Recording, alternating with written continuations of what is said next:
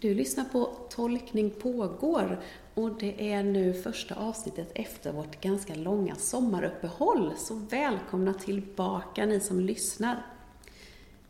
Idag är det jag, Ida Vreland, som poddar tillsammans med Ulrika Lindeberg. Och du är bland annat prästaspirant. Alltså ja. Du läser teologi med en önskan, förhoppning att bli präst. Ja, yes. Det stämmer. Vill du säga något mer om dig? Eller det räcker? Ja, nej, men nu har jag ju hunnit att studera teologi i ett år. Och det är jättespännande. Nu är det inne på andra året. Mm. Mm. Och jag ser fram emot det som väntar här nu. Du ska under hösten med precis. antagningskonferens. Precis, mm. upp på antagningskonferens som man måste göra när man vill bli präst. För att få godkänt eller inte godkänt. Mm. Att få fortsätta. Vi håller tummarna. Eh, vi poddar för, eller ska prata om texten för femtonde söndagen efter trefaldighet när temat är ett är nödvändigt. Och texten hämtade du ur Matteus evangeliet. Vill du läsa den, Ulrika? Mm. Jesus sade: gör er inga bekymmer. Fråga inte, vad ska vi äta? Vad ska vi dricka? Vad ska vi ta på oss? Allt sådant jagar hedningarna efter. Men er himmelske fader vet att ni behöver allt detta. Sök först hans rike och hans rättfärdighet, så ska ni få allt det andra också. Gör er därför inga bekymmer över morgondagen. Den får själv bära sina bekymmer. Var dag har nog av sin egen plåga. Tack. Det här är en text som... Jag älskar den här texten. Samtidigt är jag också lite ambivalent. Eh, det är några saker som jag bara känner, oh, var dag har nog av sin egen plåga. Var, den, den uppmuntrar oss att vara i nuet och inte bekymra oss så mycket av det som kommer sen ju. Å andra sidan är det också så där, tänk inte på det. Gud vet vad du behöver och fixa det. Det finns ju en risk också att man hamnar där. Så, så är det så, kan vi bara luta oss tillbaka tror du? Och, och, och så Gud tar hand om resten. Är det det som Jesus vill säga här? Ja, och jag tänker att jag sätter den i relation till våra liv som vi har i, i, det här, i den här dagen vi lever i, det här samhället. Där allting handlar så mycket om att planera inför morgondagen. Ehm, kan jag lita på att om jag släpper all planering och allt kontrollbehov, mm. löser det sig då? Det läser jag när jag läser i texten. Ehm, och att själv kan jag tycka att det är en utmaning att vara här och nu och att lita på att Gud ger mig det jag behöver, men att samtidigt då försöka släppa kontrollen över vad händer imorgon. Ja, och det är väl ganska omänskligt nu för tiden att göra, känns det som. Mm. Jag tänker förr kanske det var att man behövde göra det mer. Vi visste inte vad det skulle bli för väder dagen därpå. Jo, man kunde så, var ju duktiga på att läsa molnen och se fåglarna och all, alla sådana grejer. Men, men det känns som att nutidsmänniskan har väldigt mycket planerat. Och både på gott och ont såklart. Mm. Ehm, vi planerar, alltså det är inte, det känns som att vi människor idag, vi tycker inte om när vi inte kan kontrollera någonting. Jag tänker på vädret då till exempel. Det är en sak som vi inte kan kontrollera och styra över. Så vad gör det med oss människor när vi behöver bara släppa det där som vi annars vill ha kontroll på? Mm. Jag kommer ifrån ett arbetsmöte idag. Och där vi har suttit och planerat en massa veckor framöver. Och det finns en, ett belöningssystem som vi lägger på oss i det här planerandet också. Mm. Men någonting hände ju faktiskt när vi drabbades av den pandemin som fortfarande pågår. Där hela världen fick både omplanera men också inse att det vi hade planerat. Mm. Det vi hade tänkt oss, den där resan vi skulle på eller det där jobbmötet, det blev inte av. Mm. Och att det blev andra värden som blev viktigare. Ja, ja och det har jag hört många som säger också. Jag tycker det är väldigt fint nu att, att på något sätt har det blivit en... en Vad ska man säga, en större djup, eller en större, kanske ett, om vi kanske kallar det kyrkans värld för ett andligt sökande eller ett, att man upp, Jag har hört många som säger så här. Eh, jag har förstått hur jag levt mitt liv innan. Jag har värdesatt saker innan som jag förstått nu inte har någon betydelse. Som handlar mycket om då det ytliga, eller vad man ska säga. Men nu förstår jag att det är ju mänskliga relationer som är det viktigaste. Och hur, hur vi tar hand om våra vänner och vår familj. Att det är viktigare än alltså statusgrejer. Mm. Så, så där, och det kanske kommer också av att inte kunna, inte veta vad som kommer. Så kommer det automatiskt kanske. Jag vet inte. Blir vi, blir vi mindre andliga av att planera? För vi lämnar inte utrymme till det. Nej, och det är väl kanske någonting utav det som jag kan läsa in i bibeltexten när det handlar om att vara i nuet. Mm. Att vi i vårt samhälle behöver planera. Jag kan inte leva mitt vardagsliv om jag inte har ett visst mått av planering. Mm. Jag fyller almanackan med möten. Mm. Men att jag också samtidigt ska vara medveten om att det finns ju en morgondag. Men det jag vet om, det är ju här och nu. Och i de relationer jag möter, har, i de möten jag har under dagen, också vara närvarande i det. Mm, just det. Ja, det är kanske det Jesus menar liksom här. Var närvarande i det som är. Ehm, och, att, och också att vi lägger ner mycket tid på saker som egentligen inte är viktiga. Eller som tar också tid för att vara närvarande i varje möte. Att se Gud i varje människa. Det kan annat som stör oss i det. Ehm, och också där att, att Gud vet vad ni behöver. Er himmelska fader vet att ni behöver allt detta. Ehm, så, så på något sätt att ja, men vi har vissa grundläggande mänskliga behov. Så, och så är det bara. Mm. Ehm, men, men fokusera på det som är viktigt. Det är lite det jag får också känslan av när jag läser den här texten. Mm. Och, och, och temat är också ett är nödvändigt. Ja, och vad är nödvändigt? Det får vad, vi inte svar på. Nej, vad nej. Det ena ger det andra kanske. Att det vi tror, precis som vi var inne på, det jag tror är nödvändigt kanske inte i slutändan blir det viktigaste. Mm. Utan att, och det är också lite det som jag läser in i det. Att det jag har framför mig för stunden, det jag snabbt, spontant tror är jätteviktigt för mig. Mm. Blir inte så viktigt om jag tänker efter. Mm. Um, och också kring den vid diskussionen vi har pratat lite nu om kring pandemin, att när vi faktiskt måste upphöra med att göra det som vi tror är superviktigt, när vår planering inte håller, vad blir då viktigt för oss? Ja. Mm. Det är som du säger kring det andliga sökandet, vi hittar liksom andra vägar att förstå. Mm. Vad är viktigt hur, ja. i nuet? Så hur bryter vi igenom då bruset? För att jag menar, vi som ändå är verksamma i kyrkan och jobbar med sådana här frågor varje dag, vi, vi vet ju, eller vi, vi också, alltså vi får ju också vårt andliga behov på något sätt tillfredsställt genom sådana här samtal, genom att gå på gudstjänst och genom be och så.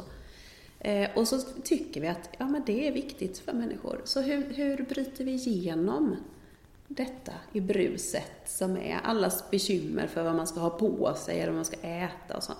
Alltså vad, hur bryter vi igenom? Jag tror att många under den här perioden, genom bland annat de här andra sättet att mötas i kyrkan, i gudstjänst, genom digitaliseringen, det vi har, det vi har behövt att göra i den här pandemin är ett sätt. Mm. Att titta nya sätt. Vi pratar lite om det nya normala mm. efter pandemin. Kan det inte vara så att det också finns ett nytt normalt i hur vi möts? Hur menar du? Utifrån Guds ja. ord. Um, vi har ju haft en utmaning i det digitala. Och uh, vi ondgör oss över det ibland. Men det skapar ju också nya möjligheter. Mm. Um, att mötas tillsammans. Att få prata så här som du och jag gör. Uh, eller att mötas i en gudstjänst. Och att vi kanske inte ska se det här som en, en mellanstation under pandemin, något vi gjorde, utan att vi kan lära oss också av hur möttes vi under pandemin? Mm. Hur kan vi fortsätta mötas? Yeah. Och vi vill ju mötas i det fysiska mötet, i gudstjänst tillsammans. Men vi kanske också ska lära oss av hur möttes vi under pandemin och komplettera mm. och jobba med den erfarenheten vidare. Och frågan är ju också, jag tänker med på när, när du säger det här att mötas, och då bara börjar jag tänka på all, allt det här som vi som Arbetarkyrkan också gör. Vi planerar och, vi ska, och, och det är ju, vi går ju emot det här. Egentligen säger Jesus till oss, men bekymra er inte, bara vad är det som är. Och det upplever jag att vi är ganska dåliga i kyrkan. Jag kanske pratar för mig själv, ni som lyssnar kanske när hon, hon är helt ute och cyklar. Jag är jätteduktig på det, vad bra, tack, jag, det blir jag glad över. Men jag kan känna själv att jag glömmer bort det där nuet. Och det, för det är hela tiden framåt. Och, det, och hur ska vi göra så här? Och vi, vi pratar fram och tillbaka. Hur, hur, hur ska vi ha den här gudstjänstordningen? Ska vi ha den här gudstjänstordningen? Ska vi ha den syndaförkännelsen? Ska vi ha den syndaförkännelsen? Och ibland vill jag bara, Åh, nu mm. lägger vi ner. Seriöst, är det det här vi ska hålla på med? Ska vi inte bara vara i, i det som är och möta människors behov och längtan? Men ändå är det kalendern som styr. Mm. Även om jag... Liksom också vi i kyrkan lär oss av pandemin och, och mötas på andra sätt. Och vi, vi märker väldigt tydligt att det är mötet människor emellan som är det viktigaste. Ja, och en full kalender ger ju inte utrymme för de spontana mötena under dagen. Nej. Um, men kanske också är det, det en, en, någonting som den här bibeltexten kan ge oss en hint om under hösten. Att jag är i alla fall supersugen på att göra massa saker nu som inte jag har kunnat göra under pandemin. Mm. Och fylla min kalender med massa aktiviteter, eh, konserter och möten med vänner och mm. gudstjänst och så som jag inte har kunnat. Men att lärdomen är att ha luft, eh, att både planera men också ha luft i att kunna fylla dagen med den dagen har att erbjuda, de mötena som mm. kommer som jag inte kan planera. Mm. Ja, och kanske också där i att vi behöver prioritera i stunden. Ja. Alltså att okej, okay, nu, nu att ta tillvara på det där mötet som sker, och även om jag är superstressad, jag har tusen andra saker jag måste göra, men det är inte viktigt, för det är nu, när jag möter den här människan nu, det är det som är det viktiga. Mm. Där måste vi kanske öva oss på, eller utmana oss själva. Ja. Och att vi kan få vägledning i mm. det. Mm. När vi ställs inför de situationerna. Att kunna säga, nej, nu väljer jag kanske att inte jobba enligt min fulla kalender. Eller mm. vi kanske inte ska trycka in fullt så mycket aktiviteter här framöver mm. i vårt höstschema. Um, för att bara vara i den här dagen. Ja, för risken är att det blir kravfyllt också. Att bara vara i det. Eller mm. sådär att jag, oh nej, jag, nu ska jag bara vara i nuet. Nu, nu snor jag åt, eller vad heter det nu?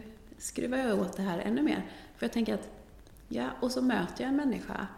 Och så, nej, och så har jag tusen saker att göra. Och jag bara, nej, nu släpper jag det. Nu är jag bara med dig. Mm. Men jag kan ändå inte släppa. För jag vet att då blir risk att jag bränner ut mig. För då har jag ännu mindre tid att hinna klart det andra jag ska göra. Och då är jag ju inte bra i mötet med att det ändå pockar på där. Mm. Och det kanske är hela, hela systemet då, som mm. behöver ändras. Ja. Det, det tänker också när man tittar på bibeltexten. Det handlar ju också om att vi inte ska göra oss om några bekymmer om kanske vad, vad är det jag ska göra för någonting. Hur, vad är det mm. äta, dricka, ha på mig. Att vi kan lita till att vi inte alltid behöver ha exakt prioriteringen i ordning. Just det. Och det här, allt det här med äta, dricka, vad ska vi ha på oss? Det är ju enormt stort nu. Alltså jag menar, hur många är inte stressade ja. för att vad vi äter? Känner du någon som har en totalt sund relation till mat? Jag tänker på mitt Instaflöde, vad är det jag följer? Jag följer alla mat-insta-konton. Jag följer ja. alla stilkonton. Eller hur? Och det gör jag ju för att jag kan tycka att det är kul och lite så här avkoppling i vardagen. Mm. Men det är klart, det finns en hel massa goda så kallade råd också. Ja, men eller, eller inriktningar i eller vad jag ska hur? göra och inte göra. När det blir så här, det är det här. Jag vet att Eller om man, vi pratade om kassler för ett tag så här. Nu äter inte jag kött längre, men när jag åt kött så tyckte jag kassler var väldigt gott. Och så vet jag att någon sa att vi pratade om kassler. Åh, kassler, hö, hö, hö. Det, det är väl helt ute nu. Och då blir jag sådär, vadå ute? Det är mat. Tycker du gott så äter man det väl? Alltså på något sätt att det går, alla de här trenderna. Åh nej, nu ska man inte äta potatis för nu är det farligt. Eller nu ska man inte äta det här och det är farligt. Och, och vi är så ätstörda. Så där kanske Jesus säger också till oss. Var inte så himla ätstörd. Ät. Du behöver mat för att kunna ha mm. de här mötena. Eh, för vi rutar in allting. Och nu ska man inte äta, inte äta någonting före klockan ett på dagen. Och, och, eller sen ska man helt plötsligt inte äta någonting efter klockan sex på kvällen. Mm. Och sen så ska du äta enligt fem, två. Och sen är det, alltså, vi blir ju helt, man blir helt matt mm. av det. Um, Så, så det är ju svårt, och likadant vad vi ska på oss. Mm. Vad gör de där? Helt nu är det ute. Eller vad signalerar du med dina kläder? Mm. Och, alltså, jag tycker det är jättekul med kläder. Jag syr en del egna kläder och, så, och tycker det är roligt. Liksom. Men, men det känns som att det, det har blivit en sån enorm stor grej mm. i vårt samhälle. Och det, vi bekymrar oss ju verkligen för det. Mm. Och då är väl en tröst att man bekymrade sig för det för tvåtusen år sedan också. Eller hur? Visst är det lite lustigt att kunna lösa det så här så många år senare. Ja. Och kunna relatera så mycket till ens egen vardag. Ja men precis, mm. precis. De är också där. Vilka sandaler ska jag på mig idag? ja. Ska jag äta manna eller ska jag äta havre? Nej, men, ja, ja men faktiskt. I och för sig här handlar det väl också om att faktiskt ha något att äta överhuvudtaget. För många ju. Mm. Vilket det ju också är idag. Och det tycker jag ger oss perspektiv på. Vi som faktiskt har ett fyllt kylskåp och kan gå till affären och handla. För oss behöver det inte vara ett bekymmer. Det är ju många som. Det är en daglig kamp med mm. vad de ska äta. Och då blir det ju provocerande den här texten. Mm. Bekymrar inte över det. Men mina barn dör om jag inte anstränger mig liksom. Och sen, sen är det ju de där andra delarna som speciellt nu när skolorna börjar och det är många som, alla barn vill ha en ny ryggsäck kanske mm. till skolan och det känns självklart för vissa att det ska vara så. Men för många är det ju inte det. Och det är ju ett bekymmer för många att få det här att gå ihop. Och det är klart att det upptar en stor del. Ja, för det är ju, precis, det är ju inte viktigt och samtidigt så är det jätteviktigt för de här barnen. Mm. Det var en, en artikel i Sydsvenskan nu inför skolstart om just eh, ja, med fattiga barnfamiljer som, och, och där uttryckte föräldrarna att det är ett krav på att barnen ska ha nya kläder inför varje skolstart, alltså inför varje sommar efter sommarlovet och att man ska ha en ny ryggsäck. Har du inte det så blir du mobbad. Och då tänker jag så här, men jösses, vad, vad, där har vi det där bruset. Hur tränger vi igenom? Mm. Hur, hur visar vi på att det är inte viktigt? Och det har till och med gått ner på våra barn. Att de eh, är också slav under det här. När mm. de bara ska få vara fria och leka och ha kul. Vi har liksom, ja. Och det är, ju, det är ju svårt det där. Och det är samma sak med maten i skolan och i förskolan. Vad äter vi, vad äter vi inte? Hur mm. identifierar oss vi oss? Vilken typ av mat vi väljer och vilka kläder vi har på oss. Och det är ju en intressant fråga tänker jag du ställer. Hur når vi igenom det? Hur kan vi alla på något sätt bidra till att inte bekymra oss över de här frågorna? Mm. Eller de här sakerna som vi gör i vardagen. Mm. Eller skapa ett bekymmer för någon annan kanske med vårt eget agerande. Mm. Ja, precis, precis. Hur lever vi? Mm. Ja, ja, verkligen. Ja, det, det, det här kan man göra mycket med den här texten. Eh, och eh,